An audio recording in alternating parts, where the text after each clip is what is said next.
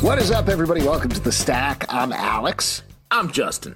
I'm Pete. and this is our first comic book review stack of 2024. The comics are fresh, and so are we. Got- So are we. We got new fresh we opinions. We, feel differently about things. Our resolution is to come at things Pretty in a old. different way.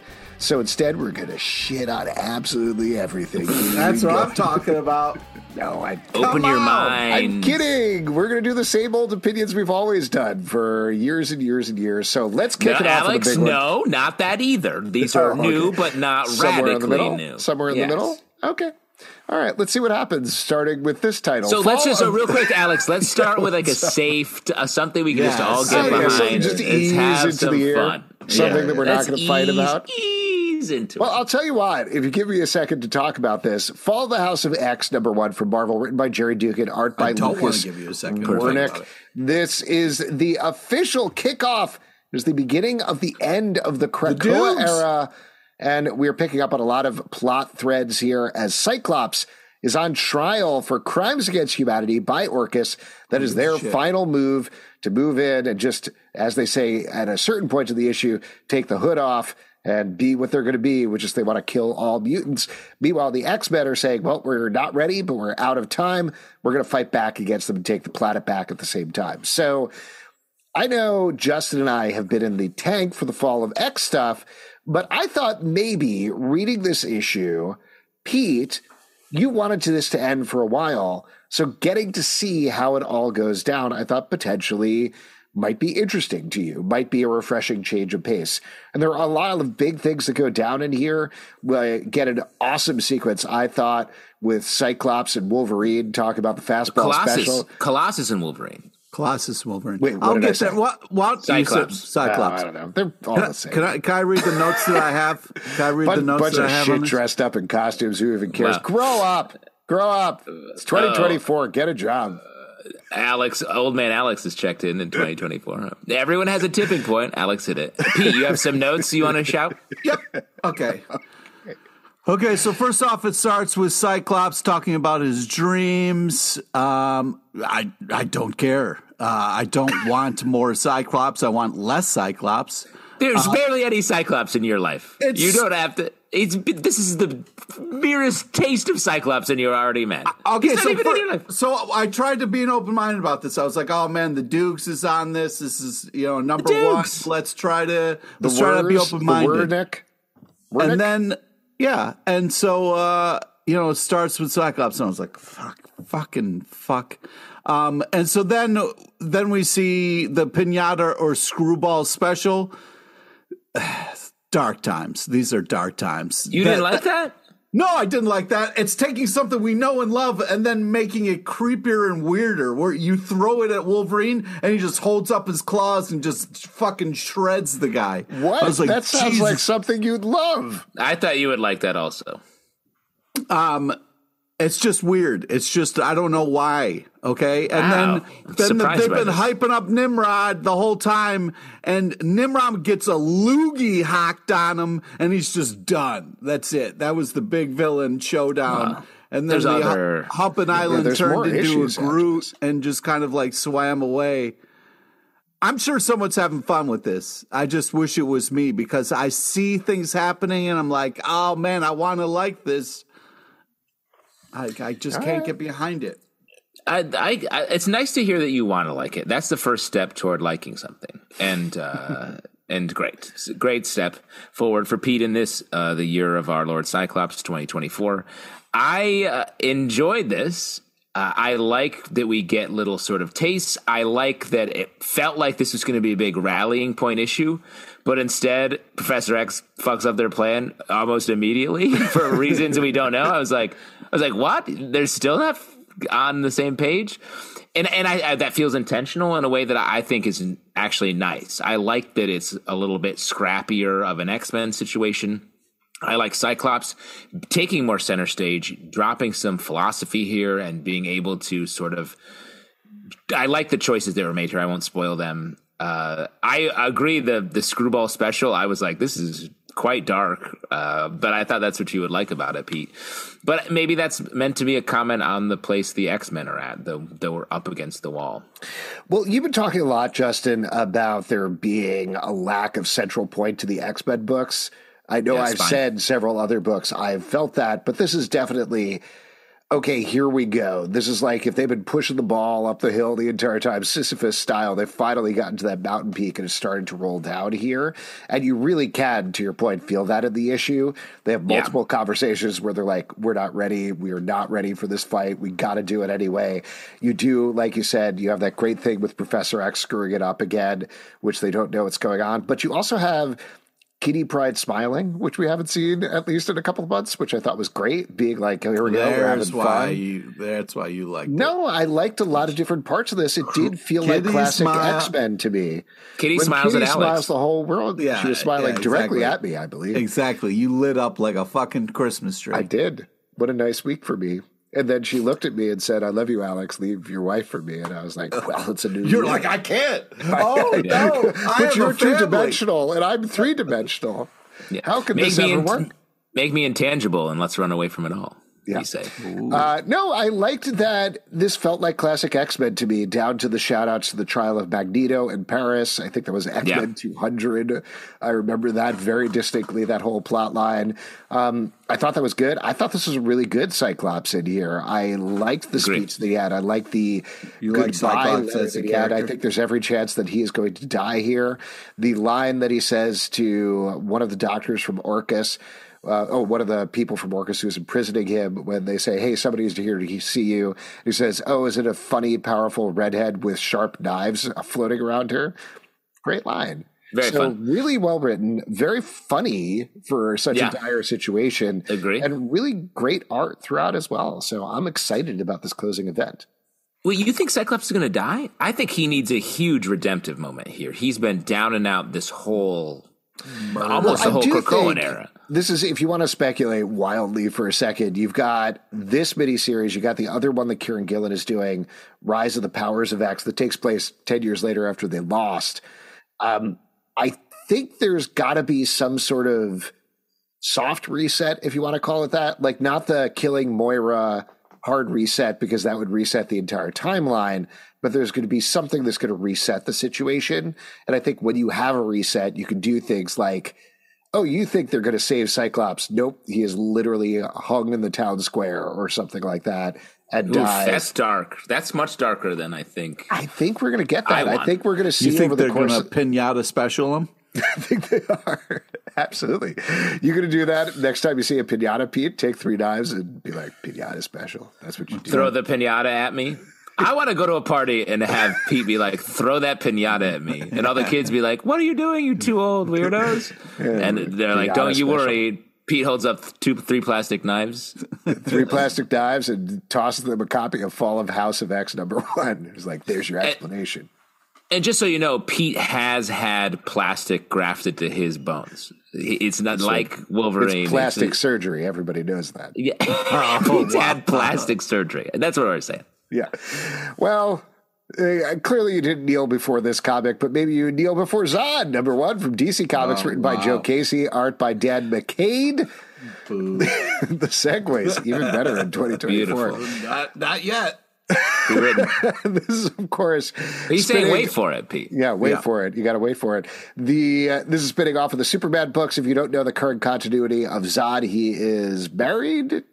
However, Kryptonians do it to Ursa. They have a son who's kind of a jerk. He's going to be spinning off into his own series called Sinister Sons. And meanwhile, they have their own planet that has been recognized with sovereignty by the Federation. It's not the Federation of Planets, the United Planets, or whatever they call it in the DC. I think universe. it's called the United Planets. I don't know. Grow up. Come on. Uh, the so that's what's going on here. But we basically got like a, sort of a light Game of Thrones situation, I would call it, where it's a lot of palace intrigue and other things going on. But the promise that more is to come as Zod potentially goes hog wild. What do you guys think about this issue? Well, I was like, what the hell is this going to be? And I was pleasantly surprised. Uh, I didn't know what to expect, but I I, uh, I feel like they did a great exploration into basically it seemed like a day in the life of Zod here on his uh, in his home world with his family, and and I I wasn't surprised to see that his son was a real asshole. I thought it might have been fun if it was like his son was like totally opposite, you know, like super caring, bright, you know, just kind of uh, full of sunshine individual. Um, but yeah, I I I like this a lot more than I thought it was going to. The art's fantastic. I was impressed. Uh, I really like the art in this. I was very surprised by the book itself. It's surprisingly day in the life of a guy who's pretty miserable the whole time. He's so mad. Sad, dude. What'd you think? I, think he was like skipping around, being like, "Woohoo!" Well, I, I, I imagine, lighter side. I imagine that a lot of this book is going to be exactly what his son prods him on basically being like, "You're not Zod. You're not being Zod right now. You're just running this planet. You're playing it safe. You're supposed to be a conqueror. You're supposed to take over the right. galaxy. Bureaucracy." And, and that's the push and pull here that we're going to, I assume, eventually get towards. But I guess we'll see. And you're saying, Alex, don't prod the Zod. Don't prod the Zod. Don't prod the Zod. You that don't was, want to do that. I don't want to say my favorite episode of Seinfeld, but it's definitely top five. yeah, uh, that very well could be an episode of Seinfeld. Uh, I I also think it's funny in here the coons. Everyone's wrecking the coons. Mm-hmm. Like, why can't they? The the alien folks that come down and they're just always getting murdered. They're the Chitauri of the DC universe. Like, let's get these guys a win. Yeah, huh? totally. They kneel before coons. There you go. Yeah. Pine and Merrimac, number one from Image Comics, written by Kyle Starks, art by Fran Galan. This is a new mystery series about two detectives who never take on murders and never take on intense cases. They both have some darkness in their past, but do they get sucked into a case they don't want to take? Of course they do by the end. Oh, man. This now, is, yeah. I was going to say, of all the books we read this week, I was like, Pete is going to love this. This is a over the plate okay. Pete rom com beat book with like some maybe interesting uh, mystery, but just like cute characters hanging out. Any did I nail it, Pete?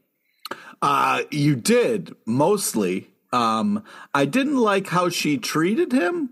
Uh, but I really love their story. I love this whole setup. The art was super tight nanners.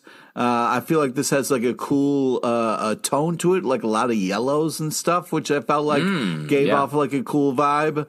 Uh, yeah, I th- I thought this was like a great kind of setup. Like they did a great job of being like, all right, this is the first issue. This is what the deal is. Buckle up because it's going to be more of this. And I was like, yeah, great. Um, I I hope it gets to a, a little bit better place.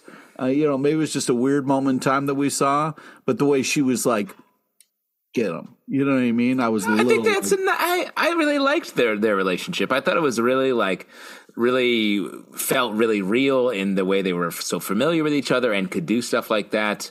Feels like a nice love story at the center of this stuff. Like this feels like a TV show to me that I I would mm-hmm. watch. Uh, Agreed. In, in a moment. Uh, I mean, a couple of reference points I'll make. This feels like an extension of the romance that Kyle Starks wrote in I Hate This Place a little bit because you can oh, you have a very mismatched ah. pair going on there. It also, and this is just because of the detective thing, reminded me a little bit of Stumptown, the Greg Rucka book, sure, a little sure. bit. Wow, okay. Maybe Good refs. Funnier uh, because it's Kyle Starks, and even when you have a relatively serious book, he can't help but throw a couple of jokes in there, like the title, their names are not Pine and Merrimac. That is yeah. where they work, and that feels like a good recurring joke to keep playing. Yeah. But it also seems like it's going to get very dark as it goes. So I'm curious to yes. see what this series becomes. Next up, Vengeance of the Moon Knight, number one from Marvel, written by Jed MacKay, art by Alessandro Cappuccio. A whole month ago, Moon Knight died. Is he back? Probably. Uh, truth. there you go. Uh, this book, I this book has been uh, constantly well, the, not this is number one, but the the Moon Knight series leading up to this, where he it's died. strange where he died. It's sort of strange. I haven't quite gotten a handle on it. I like this issue. I like the point of view we get. Um, and the fact that Moon Knight has gone from being this sort of this the way Jed MacKay's writing it is it's a real ensemble group. There's all these a couple different Knights of Khonshu and other characters that are part of it, mm-hmm. and now Moon Knight feels like the threat. I actually like that idea a book where the hero is the problem and these people have to solve it. It's just the path to that idea has has been strange. I, I wish we'd gotten a little nod to that earlier. I feel like the next issue, if that's where we're going, is going to be really great. Uh, yeah, I agree with uh, what JT Sizzle is saying. I loved by the time this ended, I was like, "Ooh, I'm excited about what's about to go down." Uh, yeah, I like the big twist at the end.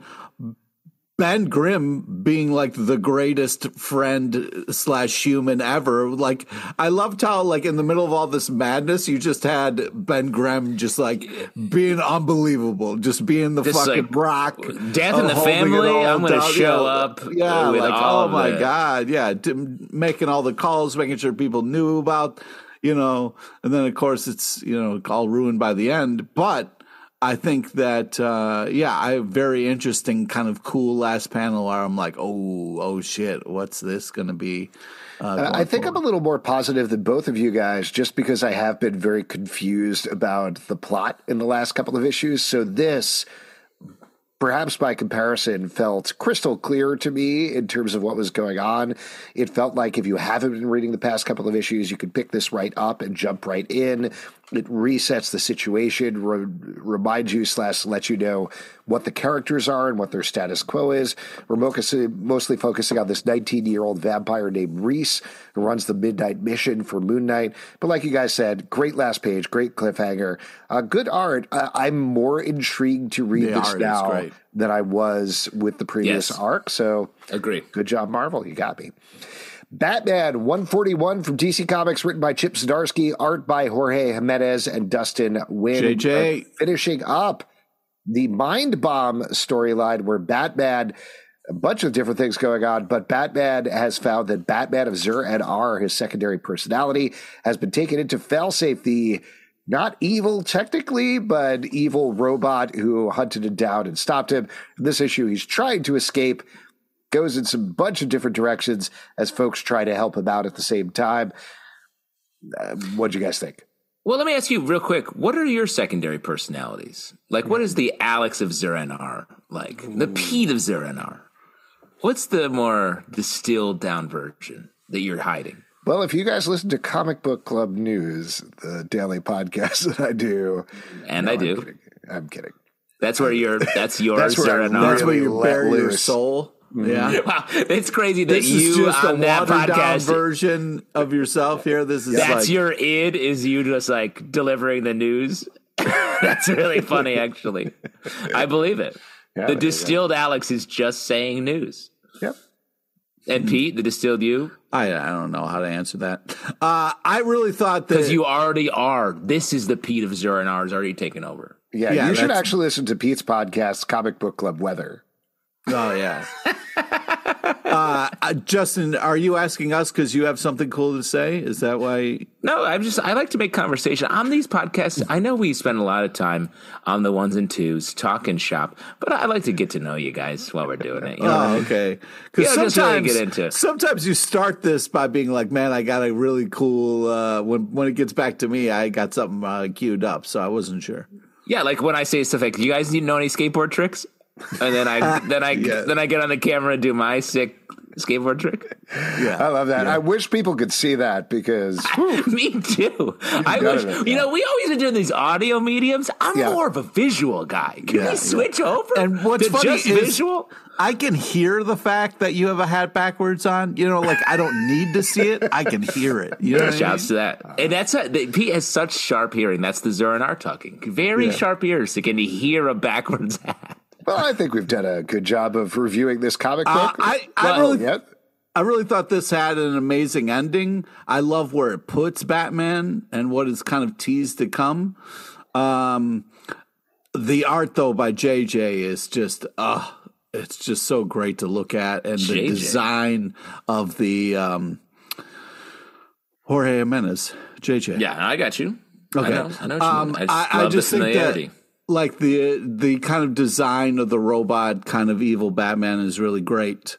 Um, you know the premise is a little like whatever. Of course, in another universe, Batman designed a fucking uh, robot Batman to take over, and he's going to over Batman, Batman.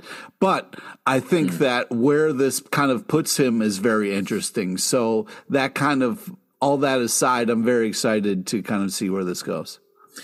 Uh, I like this as well. I think if I can uh, sell this to anyone who hasn't been reading it, this is like uh, Batman's Ultron has been mm created here with like robot Ooh, like version that. with you know more uh, Machiavellian personality inserted in, and Batman is going to have trouble fighting it. And I, I thought, I think this is great. I like that Chip Zdarsky is just going so hard, going hard. Uh, yeah, but uh, perennially, I, I feel like I say this uh, every now and again. I want to see a Batman where Bruce Wayne is just like having a fun time. I want to see a fun. That's the variation. I like that Chip is going so hard in this direction, and not not necessarily that Chip has to do this, given, but he'd be good at it given his comedy background in a lot of books. A Bruce Wayne that actually can be the Batman the Animated Series Bruce, who is a little mm-hmm. bit lighter. I think we're ready for that direction because every Bat book has gone so far in this harder darker direction. It's funny that you bring it up with this book in particular, which has a sequence where Batman of Zur-En-Arrh is like, you know, you could just be Bruce and have a nice time, and Batman yes, is like, that's what made me think. Never, I never do I, that. I've never had a nice time. How dare you? Uh, that's what Don't I was you like, say my name and then nice. I was like, try a vacation, guy. Like, yeah. take a break, beat this robot, okay. and take a. Break. This break. actually sounds pretty good. Like he knows of course, the Zur is going to go too far with this stuff. But at the same time, uh, reading that sequence, I was like, I don't know, man. Take it. You already lost a head. Take it up on it. This is an indictment of AI, though. Really, mm-hmm. I think oh, is yeah. what maybe maybe that's the metaphor Chip's dealing with here. Like great I'll backup stories by Dustin Nguyen as well on art, always Agreed. really good. Yes. As Zur fights Zers from throughout the multiverse, really cool issue. Say goodbye to your credit card rewards. Greedy corporate mega stores, led by Walmart and Target, are pushing for a law in Congress to take away your hard-earned cash back and travel points to line their pockets. The Durbin Marshall credit card bill would enact harmful credit card routing mandates that would end credit card rewards as we know it. If you love your credit card rewards, tell your lawmakers hands off my rewards. Tell them to oppose the Durbin Marshall credit card bill. Paklis number zero from Image Comics by Dustin Weaver. This is a collection of much older stories by Dustin Weaver before he was starting out in the comic book industry when he was trying to break in. So it's a bunch of weird, wild things about uh, naked, half naked rats. Pete, I yeah. was wondering, did you like My that? My favorite like, type. Did you like coming in hot, bro? Coming in hot, yeah. Uh, don't read this in a public place. Uh, you know, I, well, it's not that big of a deal. It's just some light, topless rats. Yeah, which an- anatomically speaking, they're called titty rats. Yeah. They're called titty rats. Alex, uh, that's your no. You, that's your book, right, or movie? Which what are you pitching? You're, it's a multimedia. It's project. a book, but it's a flip book, so it's kind of like a movie. Oh, nice. Oh, I have a lot of titty rat NFTs that you sold me. I mean, the value is really plummeted on those, by the way. Yeah. Oh, you were on Titty Rat? I was on Titty Rat as well. Were you on the yeah. Discord? Because nobody's there. Yeah, no, not a lot of conversation. Pete, do you want to get in the Titty Rat Discord? no, no, no. He I'm doesn't even it... want to get in the Titty Rat discussion. I don't so, think he's ready Yeah, the dis- first story goes a little hard with the furry uh, stuff but anatomically speaking, it's incorrect. Is yeah, what you're saying, right, Pete? Yeah, exactly. Just from um, uh, where the breasts would be. that was legitimately my actual. Thought. Me too. Me like, too. Rats aren't built like that. Yeah, they wouldn't Anyways. be there. They'd be down on the other side. There's a fun That's collection where of. That's where I want them. There's a Justin. fun collection of artistic ideas and stories that are really well executed. Once you get past the the furry the stuff, what? move those move those breasts downtown is what I say. And I don't mean that just for this book. I mean in general. I there's your pull quote, Dustin Weaver. there's your pull quote, Dustin. That's DW. wanted, right? Did you want a D- DW Darkwing Duck? oh, Dustin the Weaver. other oh, stories. Somebody reviewed my book on their podcast. Let me listen in. The other okay. stories. Good pull quote. Thank you. Okay. okay. The other stories are enjoyable. Um, if you can get past the first one, uh, apparently these guys can't. Uh, but yeah, that's uh, there's some real kind of. It reminds me of like comics in the 80s and stuff like that. It has that all kind of feel to it, and it's cool. Well, and that's what I liked about this a lot. Like seeing someone's work when they're trying to break in. I feel like we don't get that. Mm-hmm. And these are the stories aren't they're not full versions of them, which the back It's like matter early scripts, you know? Early scripts yeah and these are early sort of fragments because it's not the full you know you don't really know everything that's happening in, in the back matter. Dustin talks about how this was p- four pages of a 14 page story. But especially the the wildcats book that he does and then he changed the names for this i was like oh that's eh, it's just really if you're trying to break into comics mm-hmm. or are interested in doing it on your own this would you would learn something from this i think so it's it's worth that Totally agree. I know I was making a lot of jokes at the beginning here, A but I of them. legitimately even thought the Detective Rat story was kind of fun and interesting. that was actually my favorite story Yeah. of, of all of them yeah Yes. So uh, I enjoyed this a lot more than I thought I would. And like you said, just as an artifact and a teaching tool, it's kind of interesting. So worth checking out. Beware the Planet of the Apes, number one from Marvel, written by Marc Guggenheim, art by Alvaro Lopez. This is not tying into the modern Planet of the Apes movies. This is tying into the original one to the point that we have prequel. it's the prequel to that, but we have panels from the Marvel Comics Planet of the Apes adaptation, I believe, from back in the day that are peppered throughout this book.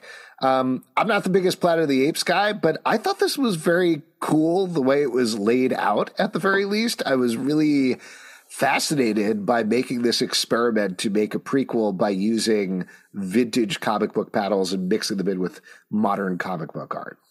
I agree. I love the use of the original comic panels, and it really sort of put a pin in what the project here is, which is hard. Like you're saying, like it's not the modern Planet of the Apes. It's very specifically before the only Planet of the Apes that that existed back then that they were doing. Like it's a hard geography to understand, and those panels I thought really helped. I like the characters. I like the part of the world this is exploring. I like that we get a map. Don't you love a map of this world? Uh, it takes you back. It reminded me of you- when I was in high school. I read the Planet of the Apes book, and that is not nearly as campy as the movie. It's just a very like over the plate, like literate sci-fi book, and this feels like it's in the vein of that. Yeah, I just feel like this uh, Planet of Apes is not my bag, um, but I really love the Why? art choices.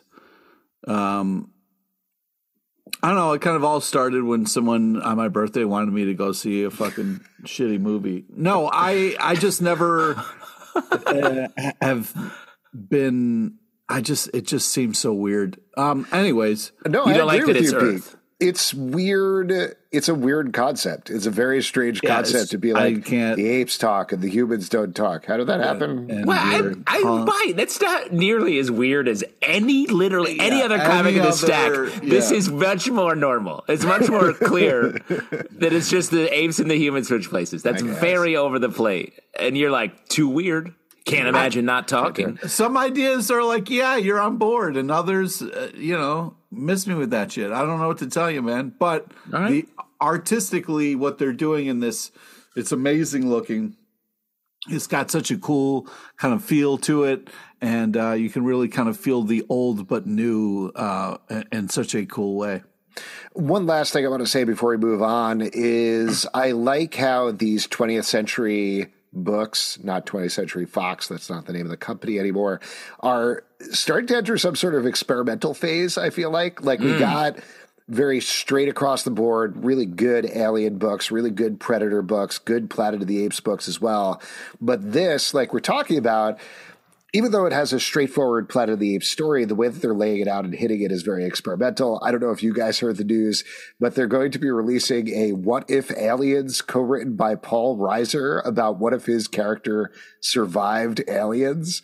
And that's the sort of thing where, like, I, I did. I've never asked that question, but but it's weird. And if Very few gonna- have. I think Yes, very few but have. it- Paul Reiser clearly did, and Yeah. if All rise. Uh, rough rises, uh, the Rough Risers. Rough Risers. t-shirt. A t-shirt I own. Yes, that you could actually buy at uh, threadless.com slash comic book club. Anyway, my point being that they're really taking chances here with these books is great. That's the sort of thing you can do in comics that you can't necessarily do in TV or movies. So cool. More of that, please.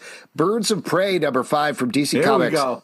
Written by Kelly Thompson, art by Deyn. Um, probably a first name that I forgot to write down there, I guess.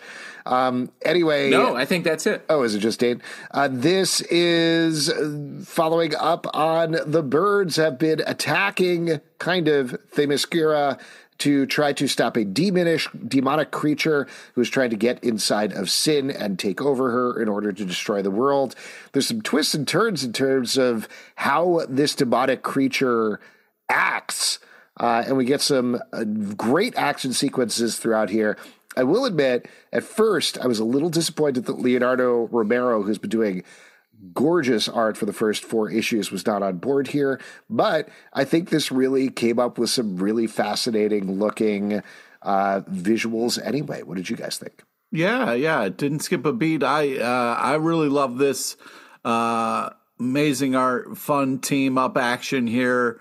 Uh, I love this group of individuals that uh, we're focusing on in this Birds of uh, Prey, and uh, tons of action, fun ending. I also really love the quote. You know, I'm not locked in here with you. You're locked in here with me. I mean, that's great stuff. That's just fun stuff here. What do you think this about that, Justin? was The quote specifically? solid-ish. Well, just that clearly Black Canary has seen Watchmen. Watchmen, yeah, I, I read the Or comic. no, what, she what do you watched. think? She watched the Ultimate Cut. You think she's a Snyder head? Yeah, one hundred percent. She hasn't. She hasn't even watched a Child of Fire, Part One of Rebel Moon. Everybody knows. Oh, that. we, all, we all know. We all know the subtitle of Rebel Moon. I think on this director's cut to podcast. Yeah, uh, definitely. What a great reveal on this podcast that Black Canary loves the Snyderverse. Uh, I agree with you. It was, and oh, I was incorrect. It is Arist Deyn is the name of the Arist, artist on this. Yeah, but uh, let me say also, I did miss the art uh, from the because that's such a selling point and such a high watermark for this book. But um, I, I I did like, even though it's different, I did like it, like you were saying. Um, and this book continues to be. I like this combination of characters. I want to see more of them. Big fight issue here, but I want to see more of them just hanging out. Perhaps next. next Plus Kelly Thompson. I mean, come on, Kelly Thompson. That's shouts, of course. Next up, the Ministry of Compliance, number two from IDW, written by John Ridley, art by Stefano Raffaele. If you We should have haven't, him. No, Pete first. Pete first. yeah, no, no, no. I here what I do is I say, um, if you haven't checked it out, John Ridley was actually on our show this past week, our live show and the, the podcast. You can go listen to it. And then Pete, you say, Uh, we should have him on the show. no, you say we should have talked to him about this book. That's your line. No, that's why Pete had to go first. That's why I was directing traffic on that one. yeah. well, anyway, Man, uh, we worked really hard on that script and we messed it up. I uh, did I send texts over New Year's, all of New Year's Eve for no reason, Pete? Did I send Yeah. that script? well, uh, the- when I got the text at eleven fifty nine and then twelve oh one, Alex, I was saying, take a break, let it rest. You got to I celebrate. did take a break for midnight when I kissed Anderson Cooper right on my TV and then went right back to it. nice. The only person you who meant, loves me. Well, you meant you kissed your TV, or you were there with Anderson. No, I kissed my TV. I don't know Anderson Cooper. nice. Kissed my TV because I wanted to kiss somebody that loves me. You make it sound that's like that's more normal, but Yeah. I guess let the audience decide. Yeah, you decide, true believers. Anyway, listen to John Ridley on our podcast. He was amazing. Great chat with him. But regardless of that, I still like this book a whole ton. There's a wild sci fi premise where aliens have taken over the earth. There is dissension in their ranks. They may need to leave the earth, but they've been insidiously getting into every single part of society. One member of this alien race who is trying to figure out a massive conspiracy that's trying to take them down and exactly what's going on. There's disgusting sword play that happens throughout, cool ass action sequences. This book is great. Agree completely. I love the world. I love the sort of the philosophical point of view is not what you expect. Uh, it's to use the words that Alex nailed in the interview that John echoed. It's very off kilter in a way. uh, it, this book goes hard. It's sort of a punchy in the neck type book, both with its action and sort of uh, point of view. One of my favorite reads uh, right now, so definitely check it out. Yeah, I, I love uh, this book. I love all the action. Uh, I love the art, and uh, you know, even though it's kind of like dark and kind of messed up, but uh, you know, it still has you know time to have some fun. You know, it's that old joke. Um, you know, you see a man with no arms. If you uh, you know jerk him off, he'll tell you anything. Oh, I love that old joke. I never heard that. Wait, how's that set up punchline work? That feels just like a, a philosophy. I didn't write the comic. I, you know, that was The comic. you wrote that. That's sort of your what? What Confucius proverb is that from? I don't remember that one. I think it's just along those lines of different, uh, you know, jokes that you. And let me ask you, how many times have you encountered that situation Too in many. real life? It sounds like well, you, you're a believer. show at the pit. Uh, Pete would always go over to the bar and well, fill in the blanks. The this, like I said, this book is great. The one thing that I wanted to mention, additionally, that we didn't talk about the show, we did get into it a little bit with John, where he was talking about how. I don't know. He was using the phrase a little bit about like social justice ideas and things that have a greater sense with society.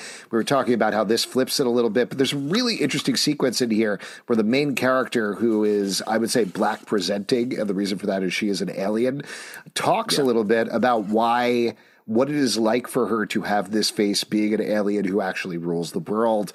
This sort of complicated sci fi idea you don't see a lot in comic books. And the way that he explores it, like Pete was saying, it's fun at the same time. It's interesting, it's thought provoking, but you have a good time reading this comic book, and it's bloody and violent while it goes. So great stuff. Let's move on and talk about Marvel Meow, number one from Marvel by Nao Fuji. This is another one of those collections of Marvel Unlimited titles like Jeff the Land Shark. Before it, it's Jeff, and also the Alligator Loki book. Here we are getting a bunch of Marvel cats who are teaming up with their heroes. Pete, you're a resident cat guy. What'd you think about this one? Oh, this is glorious in all the right ways. I mean, this is really funny. It's cute, adorable. It's you know very cat friendly, which is great. Um, you know, it uh, yeah, it's it, it it hits all the all the marks. And what's great is you're getting like 64 pages of nonstop cat action. So you Nah, know, this kept going in a way I did not expect. It's felt like That's I was what it's puffing like the when you own a cat, man. When you have a cat, you're like, I want this to end, and they're like, No, bro, you're in this for the long haul, man. Uh, yeah, this felt like I was puffing the Marvel fluff all day and all night in a lot of ways. Uh, some of these are fun. The X Men one is the one I enjoyed the most. And uh, I also liked how it was, they just really named the cats. They really named Yeah. the cats in this. This got better as it went along. I think I like the art throughout. It's very The cute. art's amazing. It's Art's very cute. Cute cats. Didn't understand just what was going Jeff. on in some of the strips. I also did not understand maybe a do you lot of them. What was The happening? ones that worked the best for me is when they were about? verses, like it was one of the hero cats Yes. versus a villain. Those were very clear and very fun. The one of whichever cat it was versus Sandman, where he ends up using him as a litter box.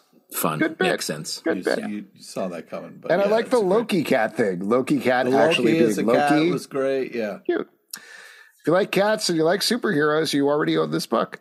Pi- Poison Ivy, number 18 from DC Comics, written by G. Willow Wilson, art by Luana Vecchio. Poison Ivy is trying to stop a plague of her own creation from destroying Gotham City. She's working with Killer Croc. She's working with Solomon Grundy. In this age issue, she sucks it up and tries to work with Batman continues to be one of the best books on the stands. And I Yes. love Luana Vecchio stepping in for art, a perfect fit for the book as well.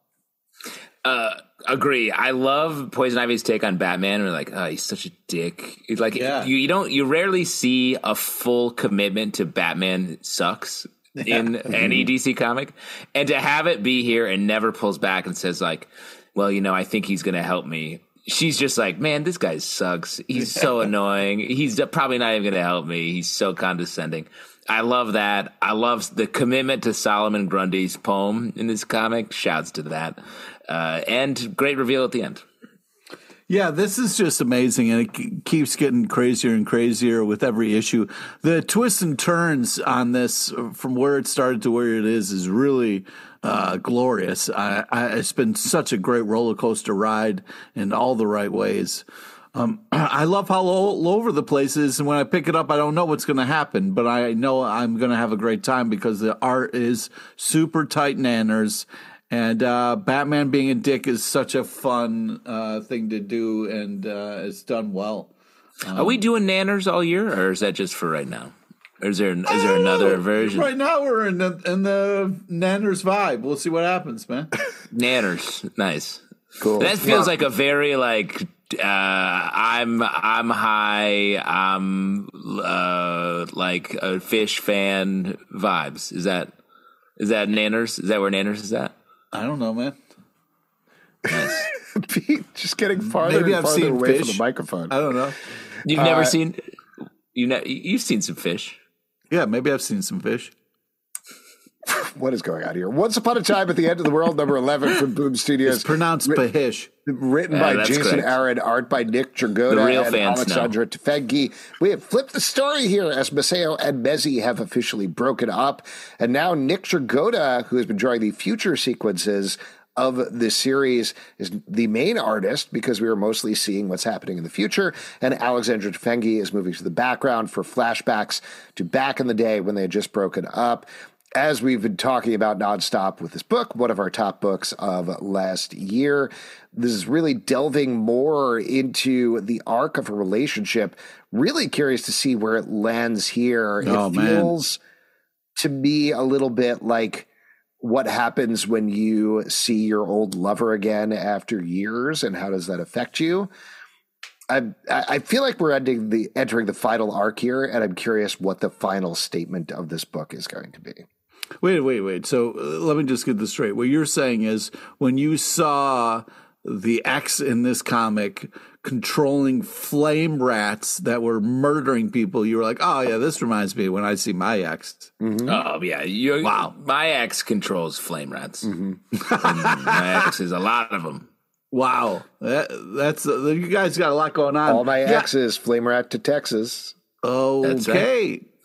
yeah, I just I this is punching above its weight class in such a glorious way. And I mean by that is this this post APOC love story that is real you know like it's it's insane and all over the place but it's also the there's a realness to this love story and the kind of ups and downs of it that's uh that you can really feel which is really interesting and all this kind of madness. So uh yeah kudos to the writing and the art. It's just uh it's a it's an insane story that's told really well and uh i'm i'm all for it I agree. I love this book. I think the central metaphor is so smartly done and unspooled in a way that like keeps catching me off guard. The Nick Dragotta art transition here is great. I like the details we're getting, and the turnabout from both of our characters is setting up for just a great confrontation. Thanos, number two from Marvel, written by Christopher Cantwell, art by Luca Pizzari. Thanos has attacked Fresno as he always was wont to do. Uh, he Specifically, he's looking for a woman, a mysterious woman who we don't know much about unless you look at her and then you can figure it out. And mm meanwhile, the Illuminati, the strongest team of heroes in the Marvel Universe, are trying to stop Thanos from his goal. We find out exactly what's going on here, mostly in this issue. What'd you guys think about this one? Uh, wow! Uh, thought Ooh. thought you were going to talk there, Pete. Uh, real silence. And I was hoping moment. you were going to talk. Well, and that that may be because this this is a strange I want to ride with Thanos in this comic. And we are not. This is like a, a, fight issue with the Illuminati, but the Illuminati are, we don't really get to see what's up. Thanos feels like not super powerful in this in a way that I wish was different. I hope in the next issue we can maybe flip and get his understanding uh, of it because there's sort of a reveal coming in the next issue, but if the reveal is just he's obsessed with death and he thinks this woman is death or maybe she is death, okay, well, we I think we're ahead of that a little bit, and I just want to know the emotionality behind it going into it. Yeah, I agree with the what this is is saying there. Um, in this issue, we have Thanos out here just stealing women, and you can't really do that. So it's a little weird. Um, so yeah, I, I I, think one of the Infinity Gems is does that. Oh well, that's not a good gem. That's a Um, bad gem. Yeah, That's it's a bad, gem. Then we should get rid of that gem. Uh, I just think that, like, uh, yeah, I know there's something else happening right here, but right now it feels a little creepy and uh, and weird. So yeah, I want to move past that. The series is very goofy, which I was not expecting. There's a lot of jokes about Yeah. Thanos on his chair, and he's riding in a tiny car at one point, which is hilarious, I guess. It's and when he's in the car, it's weird. Like the metal is shaped around him. He looks like a mm-hmm. toy. Yeah. He looks like Thanos, like a like a infant's toy of Thanos in a like a. So I guess I don't uh, know what I was expecting Price. from the series, but this is not it. I don't mind it. It's just a very different tone that I would think would come from a series and the story that they're telling here. But there you go. Shazam, number seven from DC Comics, written by Mark Waid, art by Goran Sudžuka. In this issue, Shazam is first fighting a bizarro Shazam and then bonding with his Shazamily, would you say, Justin? I would call Before- him that Shazamly. before That's he ends up word. battling Black Adam over a misunderstanding involving space dinosaurs, among other things. What did you guys think about this one? Well, you know, uh, love, love, love, love the art. Um, you know, I felt like this was another fun-ish, great action story. I thought the Black Adam fight was epic. Uh, I love how the art has kind of this old school feel for it, uh, and then fun with dinosaurs. Uh, this was just uh, seemed like uh, Mark Lee was having a good time. A lot of dinosaurs here. It feels like uh, Mark Waid currently really is happy about that. The idea that these dinosaurs are into paperwork. Uh, that is fun. It feels like the last arc before this w- had so much juice to it, and this feels like it's turned down just a little bit. So I'm hoping it gets to turn back up going forward. Yeah, there's nothing worse is when the juice gets turned down. The man, juice 'cause is running. like, Yeah, I no, no, love turn when the that juice juice is- up. Well, when you do that, that you know what you got to do juice. is Drive Like Hell, number three from Dark Horse Comics, written by Rich Douek, art by Alex Cormack. Is that better? Are we back on track now, Pete, with the segues? I mean, We're so I wish back. you wouldn't have called it Oh, out, but oh, yeah, are I guess so- so. We're so back. We're so back. This is about a demonic car, and we find out why a bunch of demons are chasing it. Turns out Gabriel's horn is in the back, or rather, both of them, I guess. I don't know. He's got his his business horn and his, his you pleasure know, horn. Business His, horn in uh, the front. the uh, show no, no, horn, the business the horn's in that the back, uses. and the party horn's in the front, is what he's got. If you meet a no armed man and grabbed his business horn, then you're in good shape. That's what it is, right, Pete? That's right. you play a man's horn, he'll tell you what you need. Man, that that is the most uncle energy I've ever heard on this podcast. Is what you just said. Ugh. uh, Drive Like Hell, what you guys think about that book?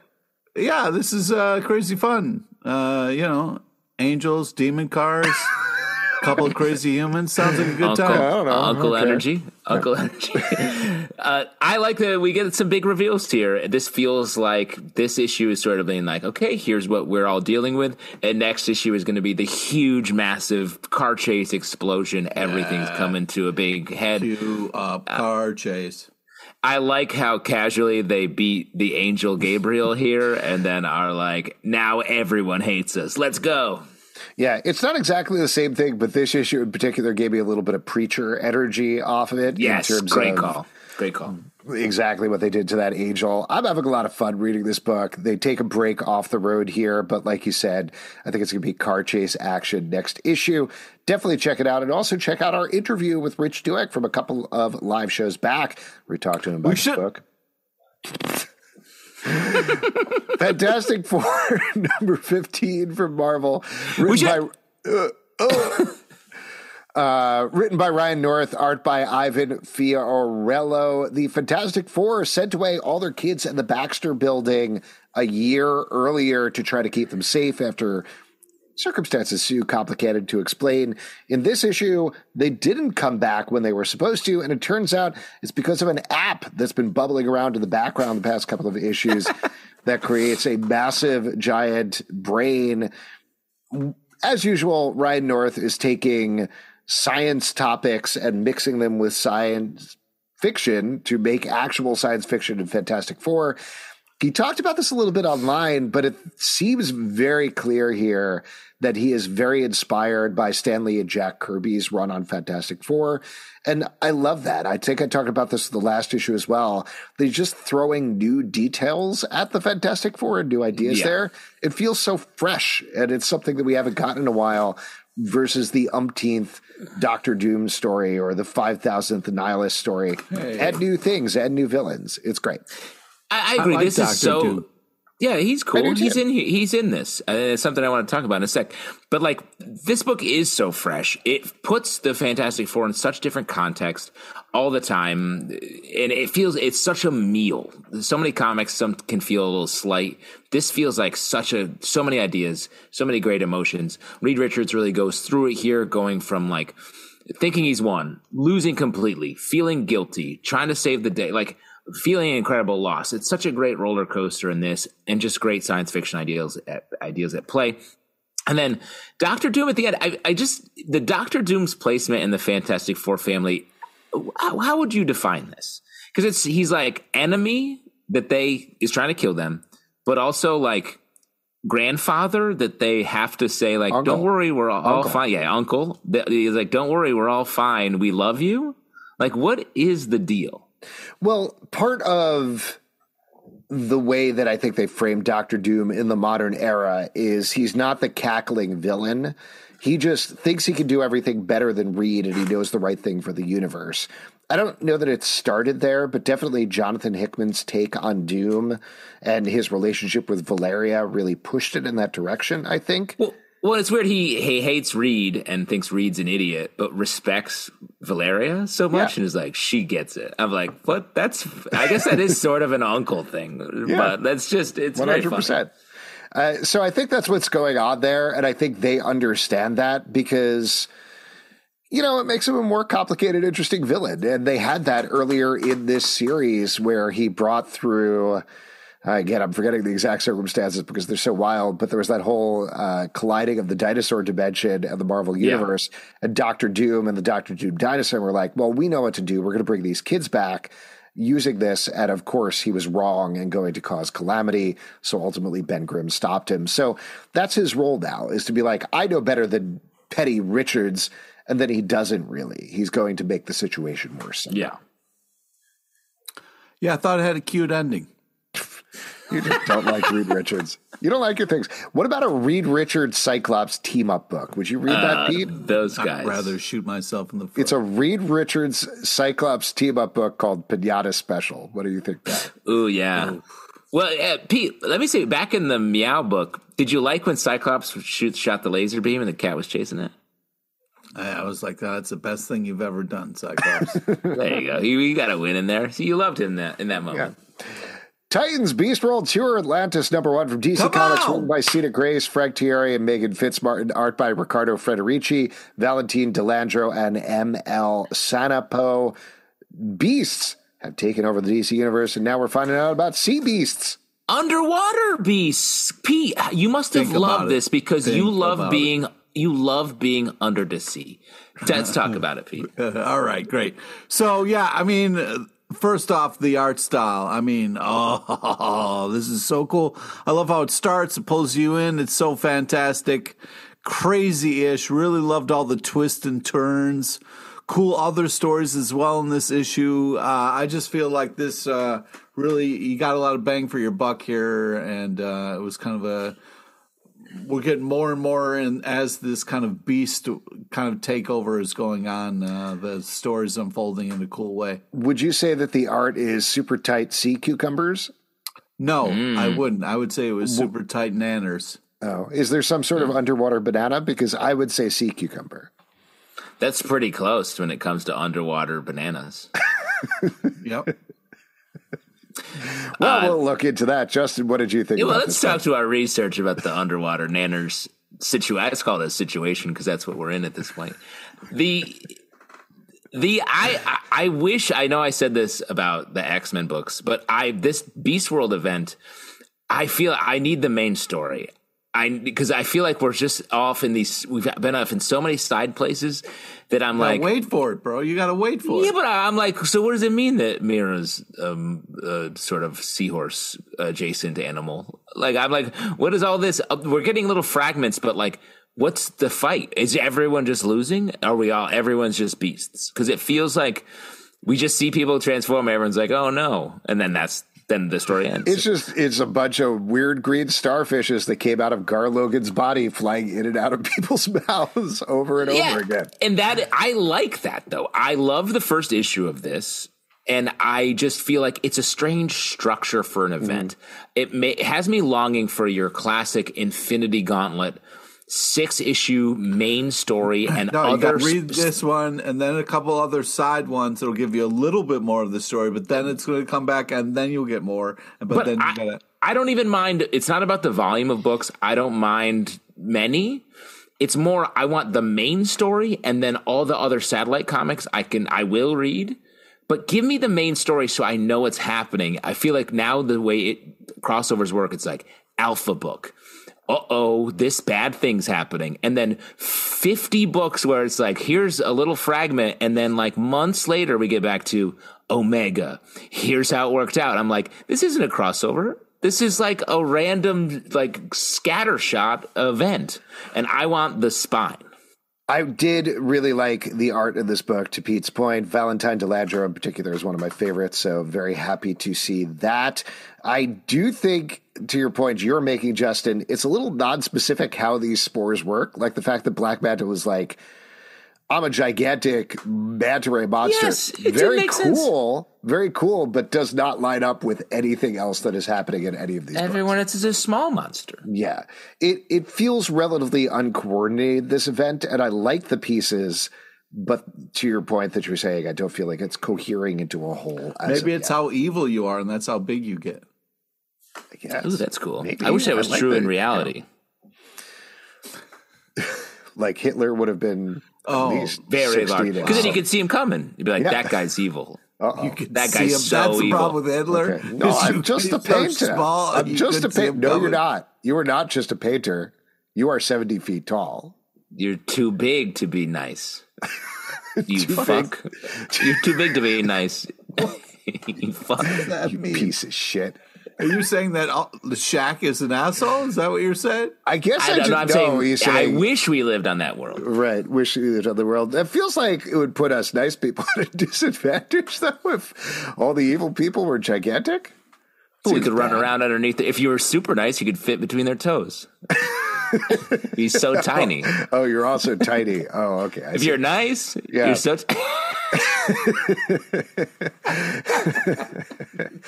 The Midnight Show, number four Every from Dark. Horse Comics, written by Cullen Bunn, art by Brian Hurtt. The final issue of this story that is about a bunch of not exactly Universal movie monsters, but basically that who came out of a film mashup experiment. They are murdering people in a small town, and one of them becomes wants to become the god of monsters of the title of the film. This has been a bloody delight. I can't believe it's still coming out in January. Feels inappropriate for an October Halloween book, but at the same time, having Makes such sense. October, November, December, January. Alex. yeah, I know a month's work, but uh, anyway, my point being, I really love this book. Super fun, great art from Brian Hurtt. Uh, really good horror premise. It's kind of weird that you have to do the months on your fingers, Justin. Ah, that's how you keep track. Oh yeah, What do you just? Do you just think all the months? that's right. February. February. I can't. I can't. I can't do it. Pink Timber, oh boy. and that's all the fingers with names. Really.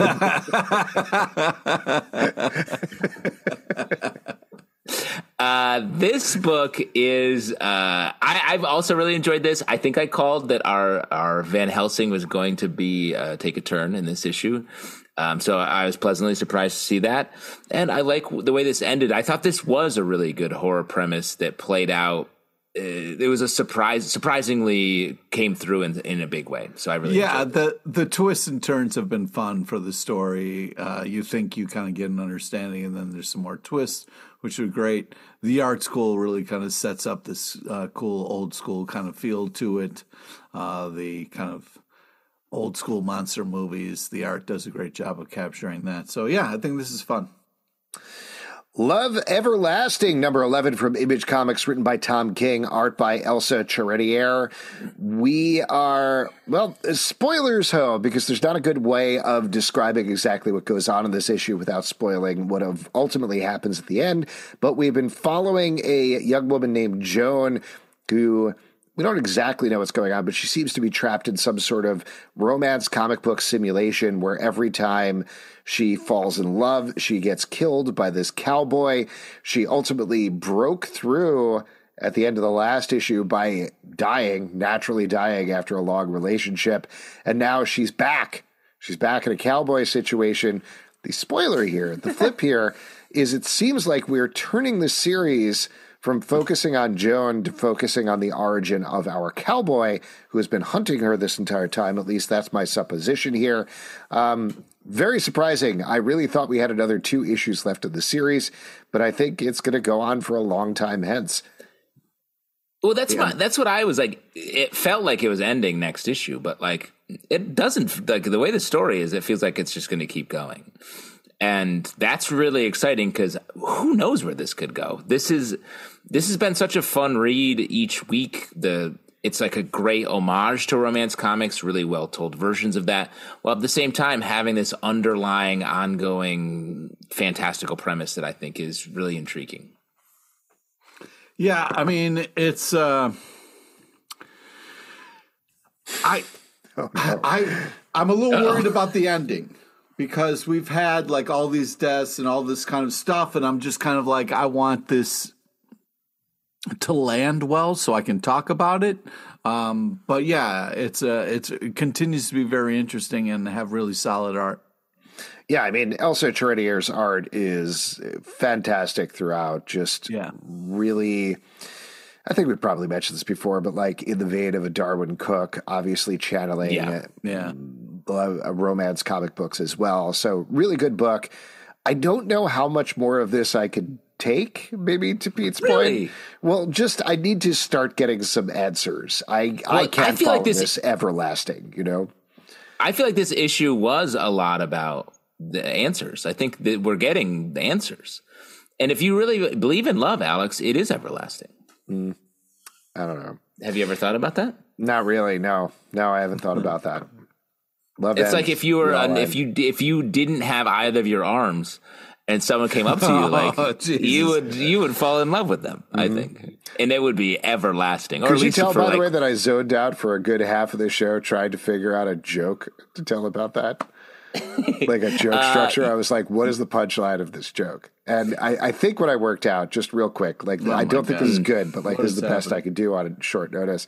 Is guys sitting down at a bar, he's sitting down and he looks over and he sees he's sitting next to a guy with no arms, and he's like, Oh, that's interesting. And he goes back to his drink. After a few moments, somebody comes into the bar, walks over to the man, jerks off the man with no arms until he ejaculates, and then the man goes into his pocket with his mouth and he spits out five dollars. The guy picks five dollars, leaves the bar. The guy sitting against the bar is like, "That's the weirdest thing I've ever seen." Whatever, no big deal. Next day, he comes back to the bar, and once again, the guy with no arms is sitting there. A third man walks in, jerks the guy off until he ejaculates, and then the man with no arms goes. You can just say jerks him off. We don't out. need the finish. No, it's important. it is important. He, he, does, though. And Pete, it's imp- Pete, it's important. It's important. It's important. The guy needs to finish. That's the, the whole thing. We'll get to it in a second. Spits out five dollars, and then he leaves the bar. Third day guy sitting in the bar with a drink, like he's sort of avidly looking at the guy who's sitting next to him. He's like, "Oh man, what's going to happen? I really want to see this. This is kind of a really amazing feat that they're doing over here. I really love it. No pun intended." And he just waits and waits, and the guy with no arms is just sitting there, and he's waiting, and waiting, and finally the hour is getting late, and the man with no arms gets up off of his stool and starts to walk out, and the guy who's been sitting at the bar is like, "Hey, uh, w- I'm sorry to interrupt you. I'm sorry to talk to you like this, but every day I've been sitting here, and a man comes in, jerks you off until you ejaculate, and then you go into your pocket, you pull out five dollars and spit it out. Where is he? And the man with no arm says, "Oh, he quit quit his hand job." anyway, that's the best I could do. That is crazy that you were thinking about that the whole The time. entire time, like ten books in a row. I know you've been sitting in silence. We've been sitting in silence for 30 minutes. Pete, remember, you started this. I didn't. But thank you. Did. You Time did. Traveler Chet Tales number two. Oh, Time Traveler Tales number two from Dark Horse Comics, written by David Scheit, art by Kelly and Nichole Matthews. We are following an all ages. ser- I mean, this is an all ages series. He series. quit his hand job. I like when you shout it. You liked it. You You're going to tell this. You're going to tell No. this joke, Pete. You absolutely are. You're going to wake up your nephews in I will say, house. I will say real quick, one last thing on it. Pete, you literally walked in here and was like, yeah, it's a guy with no arms who's getting jerked off all the time. and, and Alex is trying to fix it for you. So, like, I think you should give him a little bit of love for that. You should give him a virtual hand job. He didn't need to say till completion. It would have been fine if I believe he just said ejaculation, but yes, it's an important part of the writing. It's not an important part of the writing. I was trying to help him with that.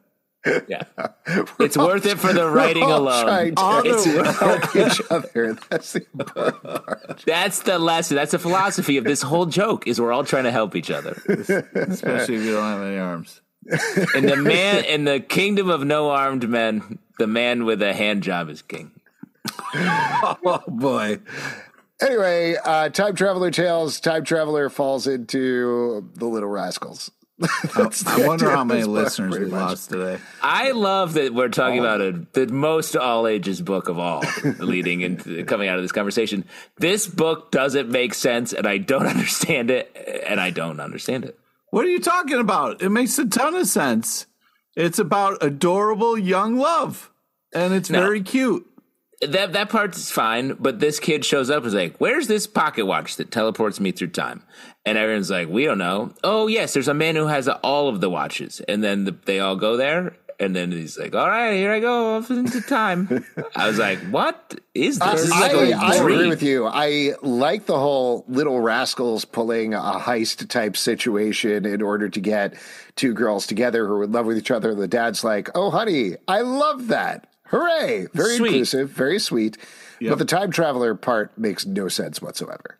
In the first issue, I was also like, "What? This doesn't make any sense." And they when the guy was on a farm or whatever, and they're like, "What's a watch?" And they find one, and then he leaves. I was like, "This is like very light." Yeah, but think premise. about that. Like, if you someone saw someone pick up a watch, you're going to work your whole life so you can buy that watch. You know, so you can disappear places. You know what I mean? There you go. This is Pete's favorite book of the week. Captain America number five from Marvel, written by J. Michael Straczynski, Great- art by Great way to uh, sell watches. Lan Medina. Captain America, over two time periods, is fighting against different villains in the present. There is a demon who essentially wants to eradicate him from history so that he can stop doing good things. And back Good in luck. the day, young Steve Rogers, pre Super Soldier Serum, is fighting against none other than Baron Zemo who's in New York at the very real Nazi rally that happened at Madison Square Garden in 1939. Real black mark on New York and American history. Um, but he gets involved in that and has to stop him. So lots of stuff going on here. Um, what do you guys think? I, I have some thoughts, but I'm curious to hear what you guys thought. Should I- Interesting. Yeah, you go. I'm curious. Okay. I really like the series at the start. Mm-hmm. I still really like Lan Medina's art. It's just so nice and clean throughout. Uh, it feels very iconic and old school. There are way too many jokes in the present. Like it is nonstop. Well, that's what I was. I was going to highlight this Doctor Strange doll thing. I was like, this is, and I, honestly, I think it's pretty funny. Like, Uh, sure. it's just such a tonal mismatch to everything else that's happening. Yes. Yeah, that that is my big problem. It's like the jokes are good, but this is a pretty serious situation that we've been treating pretty seriously. And now they're just making jokes about Doctor Strange dollhead being like, "Oh no, you have half a granola bar in your pouch." Fun jokes. What are they doing here? And then back in the day, I really like the idea of young Steve when we started out always being who he is and yelling out at the Nazi rally in Central Park. Smart. The idea that young Steve Rogers was an elite agent working for the mob trying to stop Baron Zemo from blowing up Madison Square Garden or whatever's going on there, too much. This, this is mm. this is J. Michael Straczynski getting into Ezekiel territory for me, where he's like Spider Man uh, was always Spider Man. He was meant to be Spider Man. You hate like there's that. A, I really I don't like that because I think it messes. You can tweak things and you can change things about an origin and you can retcon things and that's fine. But Steve Rogers was a good guy who ultimately kept flopping out of the army and then got this chance to be the man he knew he was inside. If he already was essentially a super soldier, wheezing with asthma, but crawling through the sewers and fighting Baron Zemo and all of these other things, he was already there. Like that changes him too radically for me. So this is the issue where it started to diverge into neither of these plot lines are working for me. But again, I'm curious to see if you guys felt the same or differently. I liked it more than that. I don't mind younger Steve fighting the Nazis because I think it actually does track with the rest of his stuff in a way. I like how much he's he's just trying really hard, which is I think Captain America's real superpower, just like never giving up. And so I think we're establishing that as opposed to like making him too super heroic. Sure, it's a little Forrest Gumpy with the way that it's coming through, and mm-hmm, you know mm-hmm. that's a that's a little annoying, I guess. But like, I don't mind it as much. And as much as the jokes are strange in this story, I like them. And the to me though the present day story is just extreme on extreme. It's extreme jokes. They go so far to the way to be like this demon's gonna fucking kill you steve. He's gonna kill you. And i'm like no what are, what are you why are you going so hard powering up juicing up this demon? Uh, and it just feels like it's going unnecessarily hard. And i guess we'll see where that where that lands us. But i like and i especially like the way the timelines come together at the end of this issue uh, well, that part I agree with. I feel like the badass ending to this kind of gets me excited for what's next and not kind of the weirdness that kind of happens a little bit in this issue. Um, I just think that the uh, art's unbelievable, and um, you know we're dealing with a lot of interesting things. Sometimes it hits harder than than others, but I just don't know who gives up halfway through a granola bar. You know what I mean? Like. Mm-hmm half. I'm out of gas. Only going to eat half a, out of a gas. granola bar? Like what the? F- Not my Captain America. You know, it's like, oh man, all this granola is really filling me up. I better save this for later. Like what? Here's the thing. Yeah, I get halfway through that and I hit a raisin. Like when you you know when you hit a raisin like really hard and it's like full raisin energy. Mm-hmm. Fuck like, that I'm granola out. bar. I'm out. Wait, you're not surprised by the raisin and it shuts down the whole thing? Sometimes the raisins can sort of like sneak in under the radar, you know, where you're not hitting them too hard, you're hitting the nuts. but then you hit a raisin right on the front, you know, you know what I mean, right on the, the taste bud. Get out of here with that granola bar. Go to the bed. The pedestrian life into the pouch. The oddly pedestrian life, on, right on top of a mint, too. Very gross. The oddly pedestrian life of Christopher Chaos, number six from Dark Horse Comics, written by Tate Brombal, art by Isaac Goodhart. Is the end of this first arc where we have uh, Christopher Chaos and his monster friends are being attacked from all sides, and Christopher finally steps up and becomes the hero we knew he could be you know, I used the word off kilter earlier to talk about ministry mm. of compliance. I think that's also very applicable here because everything feels a little off all the time. And I think that's in a point. great way. In a great way, in a positive way. Um, I really like this book. This feels like nothing else on the stands or anything else that I've ever read. I'm excited to see that it is continuing past this issue. Chris Chaos, yeah, this is a great ish. Uh, loved all the action. Uh, good guys start winning, so that's always nice. To, uh, um, yeah, it's kind of messed up. They were uh, laughing at Frank with no hand, but uh, great art. Uh, loved all the creative action, funish. I also really like this. It's really smart, really different. Um, makes sense. It's coming from our guy uh, from the Tiny Onion comics line. Uh, Tate Brombal writing it uh, reminds me of what's the furthest place from here a little bit in the Oh, sort of some tone there. So, like, if you like that book, definitely check this out. The Amazing Spider-Man number Oh, forty-one. sorry, real quick. I just want to say one more thing. Uh, going back a little bit, do you imagine? Do you believe that Captain America's pouches are that messed up? like he's stuffing mints in there. Mm-hmm. Is it like a He's like an old a purse? He probably has like Werthers in at least five of those. Oh, he's got coins. He's got coins in with his Yeah. Subway tokens. He's like, can you still use these? If someone's like, "Hey man, can I borrow a buck?" and he's like, "Ah, ooh, which pouch is all that in?" Like he's more organized than that. He's all over the place, man. Half a granola bar, a mint, Doctor Strange's head. Disgusting. Disgusting. The Amazing Spider-Man number 41 from Marvel, written by Zeb Wells, art by John Romita Jr. We're following two fronts on the gang war in this issue as Wilson Fisk literally butts heads with Oh. Tombstone, with She-Hulk, and Spider-Man caught in the middle. Meanwhile, Beetle is coming directly for the Rose, aka Wilson Fisk's son, and we have some twists, potentially, in both of these fights we have been enjoying Amazing Spider Man for the first time in a long time. I think all three of us did that continue in this issue. Pete? Yeah, yeah. So I love this comic. I re- I really felt like uh, you know this did a great job of kind of like really grabbing the reader. I felt like there was a you know when this started and you got all these superheroes and villains like jammed in this small room. It's kind of like this. Oh shit! What's about to go down? Uh, I love the tension of that and uh, uh, really just set up this big giant fight, which was really awesome. Um, and uh, yeah, I, I felt like it was kind of uh, hilarious uh, the way the fight ended, though, where Fisk just got a phone call and he's like, "Hold on, I have to take this call," and everybody's like, "Oh, okay." like who stop? Like if you're in the middle of a fight with somebody, you don't stop because the other person got a phone call.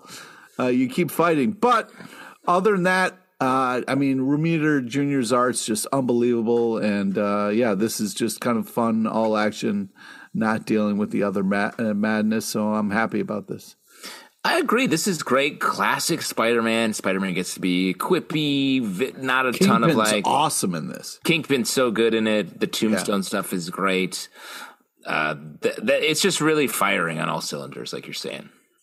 Mortal Terror number two from Dark Horse Comics written by Christopher Golden and Tim Lebbon, art by Peter Bergting. I believe Pete and I talked about this last issue and how it basically broke both of our brains. It is a monster flipped book where we're looking at Dracula, but all the humans are vampires and vampires are humans. It's all opposite in terms of how it works. Pete, did it break your brain again in this issue, or did is your brain okay? Well, uh, it it got a little weird, but I think fun last panel. Um, yeah, it got, the the whole like sucking blood, but then being like, no, not too much. You know, that whole thing got a little weird. But uh, other than that, um, yeah, I, I felt like it was cool. I didn't feel too lost. Um, but yeah, um, it's definitely a weird but interesting story.